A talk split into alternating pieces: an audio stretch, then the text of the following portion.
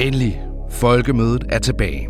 Et utal af samtaler vil igen flyde frit fra folks læber og fingre fra Allinge. Men hvad kan folkemødet betyde for jer? Kan folkemødet måske ligefrem krone en helt sæsons interessevaretagelse? Vi giver dig i hvert fald en guide til at få effekt under folkemødet 2022. Som altid leveret af Benjamin Rød Elbert. Jeg hedder Rasmus Amtoft. Velkommen til Magtsnak på tværs af medier. Men inden vi kommer helt i gang, springer vi lige en uge frem til selve folkemødet den 16. juni, hvor Benjamin modererer en debat om Metaverse. Du ved, det som ingen helt fatter endnu, men som bliver Facebooks nye platform. Så jer, der lytter med, hvad vil I vide til debatten? Facebook er nemlig repræsenteret ved Martin Ruby og Rasmus Høgedal, så I kan stille spørgsmål til den både politiske side af det og den kreative side af Metaverse. Personligt er jeg stadig der, hvor jeg tænker, hvad fanden er Metaverse? Så hjælp os med at stille de bedste spørgsmål. Send jeres input til rasmus@elbert.dk. Og med det, så lad os få skudt dette afsnit Magtsnak i gang. På tværs af medier. Sidste år skulle man lægge vægt på sin digitale indsats til folkemødet. Det snakkede vi om i et afsnit for cirka et år siden. Og folkemødet, det døbte du det hybride folkemøde. Det var altså under pandemien, det her. Hvordan er balancen så i forhold til det digitale og fysiske i år? Altså alle steder kan man se i øjeblikket, at folk gerne vil have den fulde oplevelse, altså den fulde fysiske oplevelse. Vi ser faktisk en kunde hos os, Dansk Live, som er ansvarlig for spillestederne. De rapporterer om, at der er mangel på frivillige. Det er svært at rekruttere frivillige, fordi de vil have den fulde oplevelse. Og det vil sige, at de vil høre musik, de vil sanse ud i det virkelige liv herude, hvor det er, er kød og blod, og vi kan røre ved hinanden. Altså, det er Dansk Live? Ja.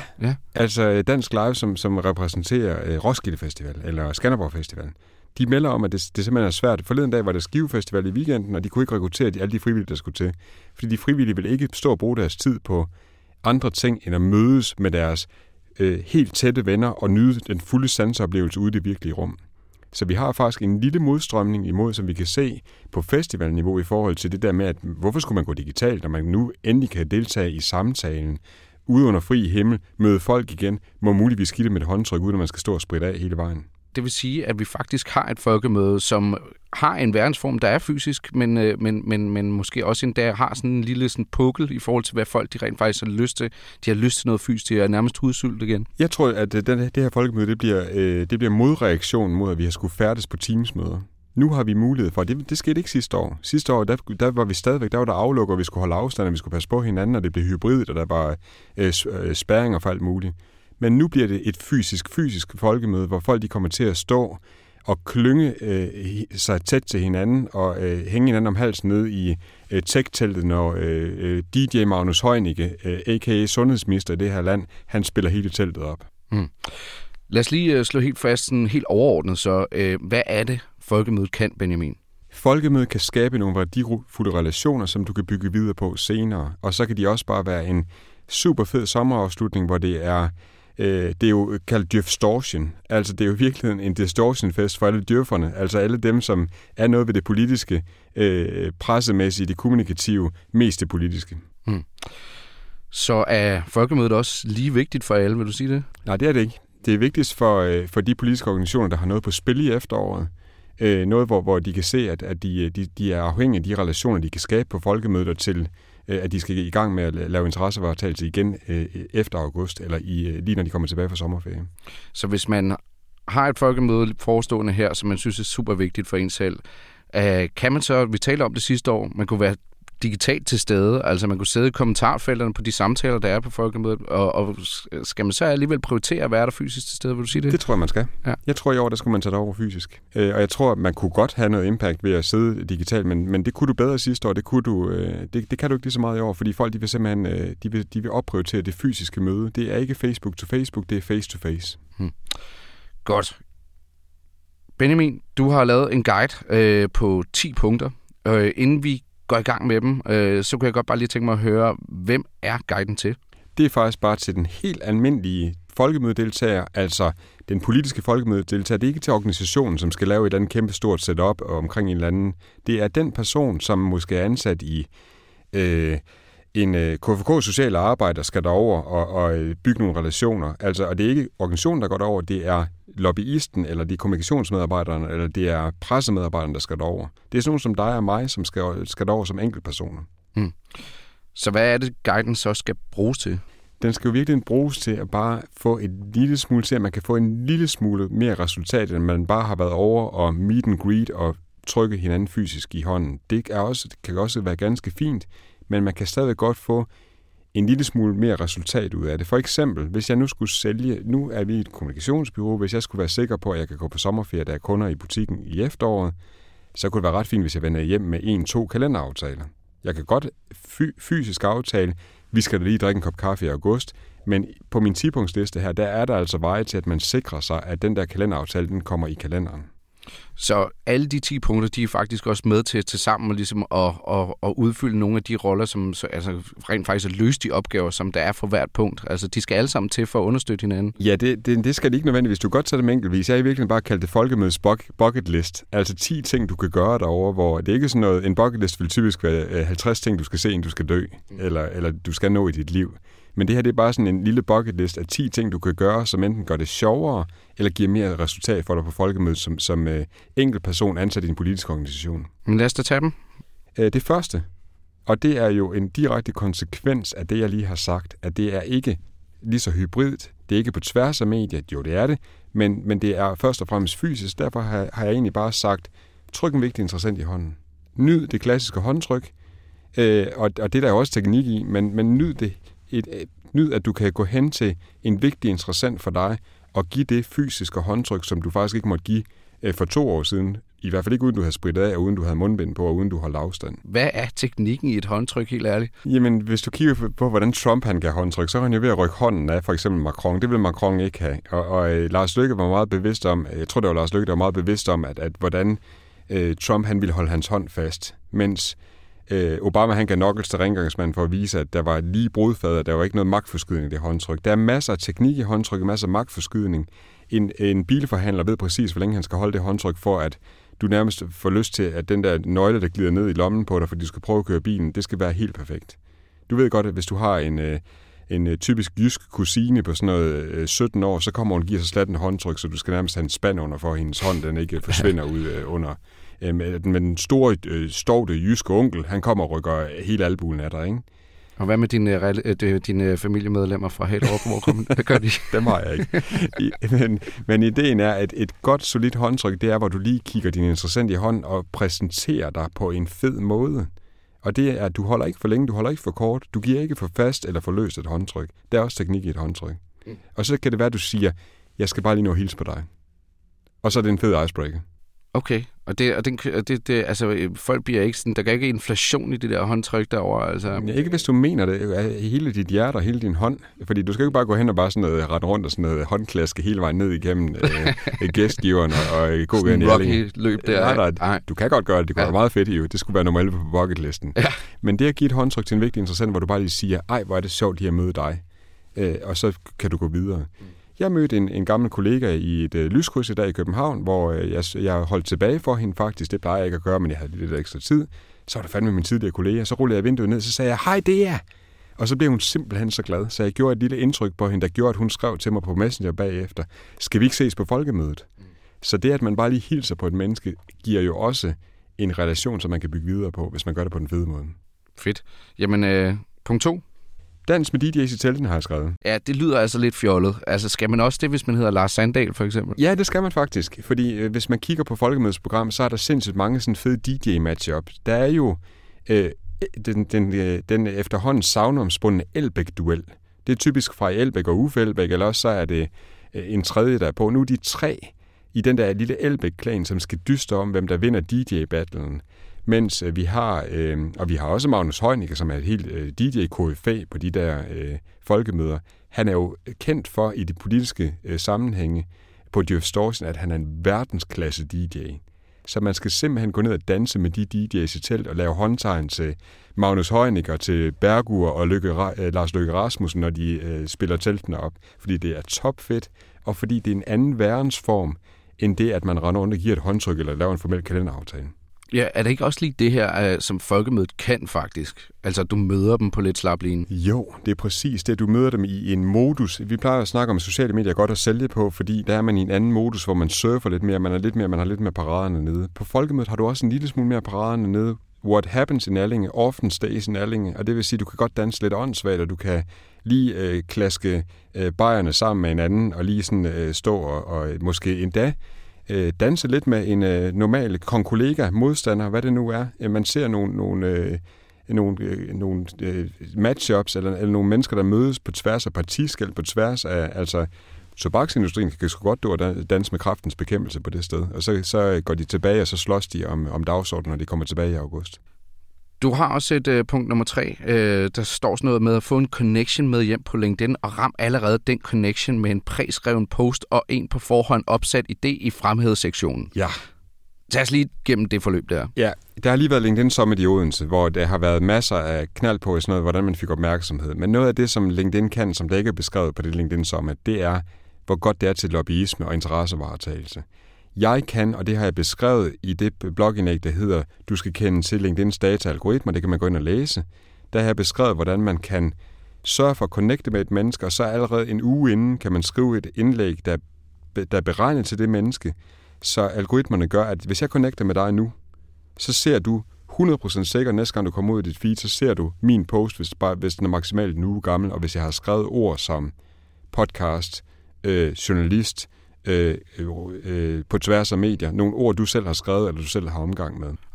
Og skal man have, nu åndssvagt spørgsmål, ikke? Men jeg tænker, skal man ikke have lokaltjenester også slået til, når man er over i, altså med jo, den? Ja, det altså, skal man. Der er masser af geografi i det, og så er der jo bare det lille simple, at når du connecter med et menneske, så vil de typisk kigge ned i din fremhævesektion.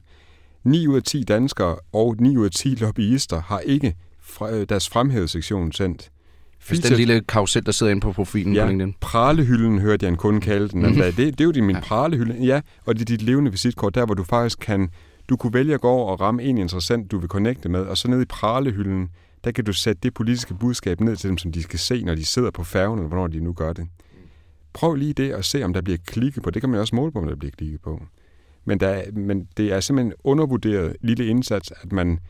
skriver en post på forhånd, man går efter at connecte med et bestemt menneske, og man har sin fremhævesektion pusset af på forhånd. Det er tip nummer 3. Det er sjovt, fordi jeg apropos den der lille snak, jeg kom med i starten omkring vores, din moderering af debatten der, så var jeg lige inde og kigge på din profil for at se det opslag der, som du havde lavet omkring debatten, og så jeg, at netop den her podcast, som I sidder og lytter til lige nu, der har jeg også i min fremhævesektion det link, som altså så er for Apples podcast-app, men du har et opslag, som refererer til den samme podcast, hvor der er 100 likes på, og det ser jo 10 gange federe ud, så det kan man jo også spekulere lidt i. Det kan man da. Det er jo social proof, når det er bedst. Ja. At så bliver du nummer 101, der liker det, ikke? Hmm. Altså, hvis du ser 100 mennesker, de kan ikke tage fejl, så hopper du ind som nummer 101. Vi er alle sammen flokdyr, og det er noget af det, vi også kan arbejde med. Nummer 4? Nummer 4. Giv et dopaminkick til en politiker. Altså, vi har snakket rigtig meget om, og der har der været lidt verserende versioner af, hvor meget man egentlig sådan i sin neurotransmitter op i hovedet får udskilt, når vi er på sociale medier. Nogen siger, at det er forventningen om noget lykkefølelse, der gør, at jeg får udskilt dopamin op i hovedet, men nevertheless, i min bog fra modtager til medtager, der har jeg beskrevet i et kapitel, der hedder Værdien af et like. Hvad er det, et like det gør? Når vi ved, at folk de er tilfalds for smiger og at blive set, så kan man udvælge sig en politiker, og man kan give dem en dopaminkick ved for eksempel at skrive til Magnus Heunicke, når han sidder nede og spiller DJ nede i teltet, så kan man tweete den aften. Allinges fedeste DJ har gjort det igen. / Heunicke, du er verdensklasse. Du er jo også en dygtig sundhedsminister. Nu skal I ikke alle sammen gøre det, fordi så går der jo totalt rockstjerne i den. Eller så tænker de, hvem satte den trolde her i gang? Ja. Ja, men det kan man altså gøre, og bare lige husk, politikerne er helt almindelige mennesker, der rigtig gerne vil have anerkendelse også for de ting, de gør, når de gør noget godt. Vi ser en Dan Jørgensen i øjeblikket på tv, som går, og han tuder næsten over. Den anden dag, der var der et tv-indslag, hvor han fortæller, det er næsten alt, man kan være sikker på som politiker, der får man altid kritik. Så synes alle folk, man gør noget forkert, så man får næsten aldrig ros. Så nogen synes, man er for ambitiøs, andre synes, man er for lidt ambitiøs, osv. osv. Dan Jørgensen, prøv lige at få stakkels dans humør op ved at finde et lille dopaminkick til ham, ved at give ham et like, eller ved at skrive noget godt, han har gjort, eller gå hen og give ham det klassiske håndtryk, det vil han også få dopamin i hovedet af, ved at sige til ham, du gør det godt, Dan. Så det er også på tværs af medier, det er på tværs af klassisk digitalt, eller hvad snakker vi om her? Ja, for tilbage til punkt 1, når du siger, at jeg skal lige nå at hilse på dig, så leger jeg også en lille smule med din neurotransmitter og siger, at du er vigtig for mig, så jeg har lyst til at hilse på dig. Og det giver dig også noget lykkestof op i hovedet i neurotransmitterne. Det er det samme, et like kan, eller at jeg kigger på din profil på LinkedIn. Det kan noget forskelligt, men i virkeligheden så er det samme ting, at jeg vil gerne have, at du føler dig set, og du føler dig anerkendt. Mm. Punkt nummer 5. Tweet den fedeste pointe for dig selv og din egen positionering for en debat. Altså, man har en tendens til, ja, det har vi snakket om rigtig meget af det her program, det gjorde vi faktisk sidste gang, at folkemødet, der er der sådan en tendens til, at man skriver tweets, som er totalt intetsigende. Så kom solen, #fm.dk. Men det, man kunne gøre, det var jo, hvis man for eksempel er Rasmus Amtoft, og man gerne vil vise, at man har forstand på tværs af medier, og hvordan man gør de her ting, og man er en producerende fed journalist, og man har noget teksttone, så kunne man jo tweete derovre fra, har lige hørt Benjamin Elbert i teltet taler om Metaverse, hvor den pointe, jeg tager med mig er, der er stadig brug for gudsbenåede tekstforfattere i det her land, som kan noget tone. Underforstået, det er mig. Mm. Altså, du kan jo sagtens, det du kan bruge det til, det er, at du kan også positionere dig selv ved at lave de fede tweets. Er Twitter den vigtigste platform under Folkemødet? Ja, det vil jeg sige, den stadigvæk er, men vi har været inde på, at LinkedIn kan noget andet. Den kan jo skabe en værdifuld relation, som du kan bygge videre på, hvor du kan skrive i Messenger-feedet, når vi kommer tilbage i august, ikke? LinkedIn er ved at være den vigtigste. Og så har vi også et kæmpe indtog fra Instagram og Reels. Hvem kan lave den fedeste? Det bliver en disciplin for sig, hvem der laver den fedeste Instagram-reel derovre i år. På tværs af medier. Du har et punkt nummer 6, som jo relaterer sig en lille smule til det, du skal moderere også. Lær noget nyt om for eksempel Metaverse. Hvordan, jeg vil hellere spørge på den her måde, sådan, altså det kunne være hvilket som helst andet arrangement. Hvordan skal det egentlig hjælpe en, at man tager til nogle arrangementer, som ikke lige umiddelbart er sådan direkte vigtige, relevante for ens interessevaretagelse? Fordi man skal udvide sin horisont, og man skal blive klogere. Hold kæft, hvor er det? Det er jo noget, min mor kunne have sagt, at kunne sige den dag i dag, og for 20 år siden, husk nu at udvide din horisont, Benjamin. Sats nu ikke ensidigt, knægt, osv. Tag til scrolle Folkemødeprogrammet igennem, og så prøv at give jer rigtig god tid til at søge rundt i det. Hold kæft, var der mange fede ting. Og der er også mange fede ting, hvor jeg sådan tænker, jeg skulle da nødt til at gå ned og høre, hvordan man gør et eller andet, som slet ikke er vigtigt for mit businessliv, mit forretningsliv, eller det, jeg skal gøre. Jeg vil bare gerne blive klogere på det der. Og så risikerer man jo også at møde dem, som man rent faktisk gerne vil snakke med alligevel. Ja, det gør man jo så. Det vil du så finde ud af, at det er faktisk ret svært, at du nærmest går ind i et ekokammer, hvor hvis du kommer ned til ældresagen, så sidder der kun ældresagen-folk dernede. Altså dem, der er interesseret i den sag. Så du går nærmest ind i forskellige nicher. Og det er sådan ligesom at gå ind i små rum, som om det var fordelt på hashtags hele vejen rundt, og der snakker man kun om de bestemte emner. Jamen, du har også en om, at man skal lave en soundbite, enten på video eller med din egen opdatering fra en interessent, der kommer med en indrømmelse, /guldkorn. Vil du lige komme med definitionerne også på, hvad er det lige, den her soundbite er, og hvad er det, der skal lige produceres her først og fremmest? Nu sagde jeg jo før, at what happens in Allinge almost stays in Allinge. Altså, hvis man kan finde et sted, hvor der kommer en soundbite, man kan bygge videre på. I vores tilfælde, der er det jo, hvis vi skal lave en podcast om Metaverse, jeg kalder det Metaverse, det er jo så, men du kalder det Metaverse, du må jeg nødt til at gøre det. Lidt. Ja, godt. Nå, så skal vi jo sørge for, at vi skal soundbite den indrømmelse for Martin Ruby, når jeg stiller ham det spørgsmål, der hedder, giver det ikke noget tvangsdigitalisering af de ældre her, hvor de faktisk kan risikere at blive smidt af den digitale udvikling, Martin Ruby? Så siger han, jo, jeg vil da godt medgive, at de ældre, de kan få det svært her, fordi det er jo virtual reality-briller. Det skal ældresagen da soundbite, fordi det skal de bruge til bagefter at sige til en finansminister, til en erhvervsminister, kulturminister. Vi skal sørge for, at de ældre, de er med, når Metaverse-bølgen den skyller ind over, så kan vi ikke få lidt mediestøtte til ældresagens medlemsblad, whatever, hvad det nu er. Og soundbite-teknikken er helt speciel for lobbyister. Det er, at man faktisk går derover for at have og fange indrømmelser eller guldkorn, man kan bruge til at kaste ud, til at lave en podcast og bygge videre på, til at skrive et medlemsblad til, og man kan soundbite på mange måder. Du kan tage en video af det, du kan tweete det selv.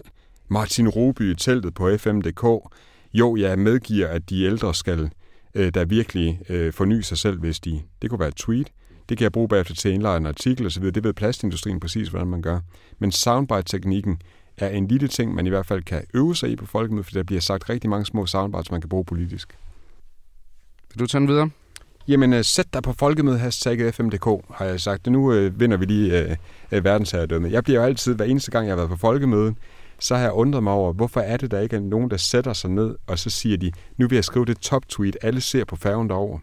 Jeg skal bare sørge for, at der er 5 mennesker, der liker det, så vil det altid sidde øverst på top-tweet. Eller i det her tilfælde, hvis jeg kan lidt algoritmeteknik, så kan jeg faktisk lave en folkemøde-reel, inden vi går derover og lægge den på fm.dk, så vil jeg sidde under mest relevante på Instagram, når folk blader hashtagget op.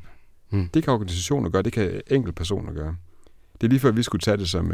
så vi skulle lave en... jeg synes faktisk på færgen, nu får jeg lige gode idéer. Yes. Vi skal lave en reel, som reklamerer for den her podcast, og den skal være mest relevante på folkemøde-hashtagget på Instagram. Sådan. Ja, det er nemt. Det gør vi. Fedt.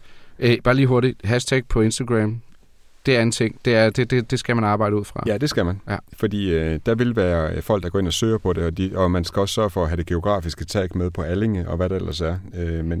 Men ja, Instagram og Twitter, det er hashtag-bordet. Kan man regne med, at de hashtags, som der er på Twitter, at de også flyder lidt over i samme... hedder det samme på Twitter? Det kan man eller i hvert fald, på Instagram også. Ja, det kan man i hvert fald i folkemødesammenhængen. Ja. Fordi, men problemet er faktisk, at fm.dk, som jo er det vedtagende hashtag for folkemødet, fordi der er ikke nogen hashtags, der bliver vedtaget. Det bliver kun vedtaget gennem brug. Men de første tweets på hashtag FM22 er allerede skrevet. Men det er jo Football Manager 22. Ja. Så hvis man kigger på, der er overraskende få mennesker på Twitter, der bagefter bladrer ind på deres eget hashtag og ser, hvad der egentlig var. Fordi vi har allerede de første organisationer, der skriver på, der sidder ind og blander sig i Football Manager samtaler. Ufrivilligt. Du har i punkt nummer 9 også den her med, at man skal have en kalenderaftale med hjem til eftersæsonen. Er det nemmere egentlig at få aftaler i kalenderen til folkemødet, vil du sige det? Nej, desværre. Men til gengæld, altså du er jo en modus, hvor du faktisk ikke lige har din kalender med, og du har heller ikke lige visitkort på dig. Så når du står deroppe i pisseranden op på gæstgiveren, og du står ved siden af Dansk Energichef, eller hvem det nu er, jamen så er det lidt svært at sige, nu har du godt nok hænderne fulde, kan jeg se, men skulle vi ikke lige have en kalenderaftale i kalenderen i august? Men det, man gør, det er, at der er noget salgsteknik i det her. Det har vi skrevet rigtig meget om. Det står også i bogen, Den Store Røde, fra modtager til medtager. Man klapper sig lige på lommen, så siger man, jeg har sgu ikke min visitkort med, eller det bruger jeg ikke. Skal vi ikke heller få en kalenderaftale i stand nu? Hvornår kommer du hjem fra sommerferie? Fordi det der med sådan noget, skal vi ikke drikke en kop kaffe, når vi kommer hjem fra sommerferie? Jeg kontakter dig aldrig igen. Det er jo sådan en begejstringskurve, lige når vi møder hinanden, er høj, men den vil altid falde igennem sommerferien. Det, der vil ske, de bedste sælgere, de sørger altså lige for at tage over, og så har de 2-3 kalenderaftaler, de smider ind i august, så ved de godt, at kundens begejstringskurve, den skal genantændes. Fordi det, man kigger på, det er sådan, nu kommer jeg tilbage fra sommerferie, jeg har et møde med Benjamin den 15. august, det tænker jeg den 13. og 14. august. Det skal jeg bare være viden om, når jeg kommer ind til det menneske, så jeg skal sige, super fedt, du lige holdt fast i mødet, og er du kommet godt tilbage fra sommerferie, og så genantænder vi begejstringskurven, og hvorfor det egentlig var, vi kunne være noget for hinanden. Det er det samme lobbyisme. Sørg for at få de politiske møder i stand, i stedet for bare at lade kulturministeren rende ned forbi dig og sige, jeg vil gerne give en kop kaffe, kontakt lige en eller anden, som jeg svarer dig aldrig.dk. Få kalenderaftale i kalenderen, så ved du også, der er noget forsikring for, at din egen forretning, uanset om det er salg eller om det er public affairs, at du har noget at vende hjem til efter sommerferien, hvor du allerede har givet butikken til det her. Sidste punkt på listen, på The Bucket List, folkemødet. Den er skrevet for, nu må man godt profitere af. At ofte så møder vi jo rigtig mange mennesker, som følger hinanden på Twitter eller på LinkedIn, eller har haft noget digital interaktion. Det er jo også det fede ved Twitter, det er, at jeg følger jo mennesker, eller snakker med mennesker, som jeg ikke møder det virkelige liv. Men der kan man jo gå over på folkemødet, så kan man sige, er det ikke start snakken, der går der? Eller er det ikke, jamen du skulle da Hakkesenior. Mm-hmm. Hans er sej. Ja, du er Hans er sej. Jeg følger dig på Twitter, men jamen, det er fedt snak, og det er jo sådan, at folk de kan jo godt huske, at de har snakket med en, hvis man ellers har gjort noget impact. Ikke? Det skal ikke være sådan noget i den samtale, man havde for 3 år siden med Hans er sej. Men så giver man måske lige en kompliment i det virkelige liv, eller lige sørger for at give det fysiske indtryk, hvor man lige siger, ej, fedt at møde dig i det virkelige liv. Har du haft et godt folkemøde? Hvad det nu er? Det behøver ikke være sådan en lang samtale, men prøv lige at flytte det fra det digitale rum og ud i det fysiske. Fordi så begynder man faktisk at kunne se, at de der mennesker, de er også fede i det virkelige liv. De er ikke kun fede på Twitter. Hakkesenior er jo en super fed SAP IT-ekspert ud fra ATP, som bare er verdens fedeste menneske. Ham har jeg mødt på Twitter, og vidste ikke, det var ham, og så sad jeg derude i et kundeforhold til ham i går, og havde ham på et oplæg, hvor jeg tænkte, det er sgu da Hakkesenior, der sidder der. Han er jo kæmpe Real Madrid-fan, det kunne jeg ligesom ikke sige, vel? Hakkesenior? Ja, han hedder Hakkesenior, det er fordi, han har et efternavn, hvor han altid, der er, det er han blevet kaldt som lille, så er der Hakke Junior, Hakke Senior. Super fedt. Men ideen er, at det er noget af det, Twitter kan, og i forlængelse, hvis man kan forplante det til noget fysisk, så den, du står op, det er altså helt legitimt at stå op ved pisseranden, op ved gæstgiveren, der hvor vi stod ved siden af Dansk Energichef før med Kalorius. Ja. Der er det helt legitimt at sige, er det ikke Start Snakken, der står der? Altså, det kan sige deres Twitter-handle. Ja. Det er altså ret fedt. Fedt. Jamen, vi har faktisk også en lille ekstra dimension til den her guide her, som dig, der lytter med, godt lige må spidse ører og lytte til her, fordi vi har sådan et konkurrenceelement i guiden her. Vil du lige udlægge den del, Benjamin?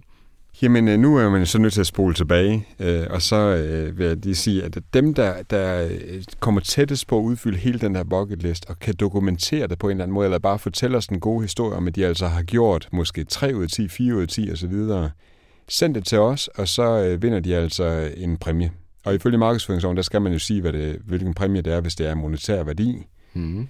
Men de kan få en gratis times rådgivning, på det personlige brand, deres personlige brug af medier, på tværs af medier, og så kan de få bogen fra modtager til medtager, ikke signeret, men de får lov til at få bogen, og så kan de lige komme en tur med ind i studiet og selv fortælle, hvordan de rent faktisk udførte den her opgave.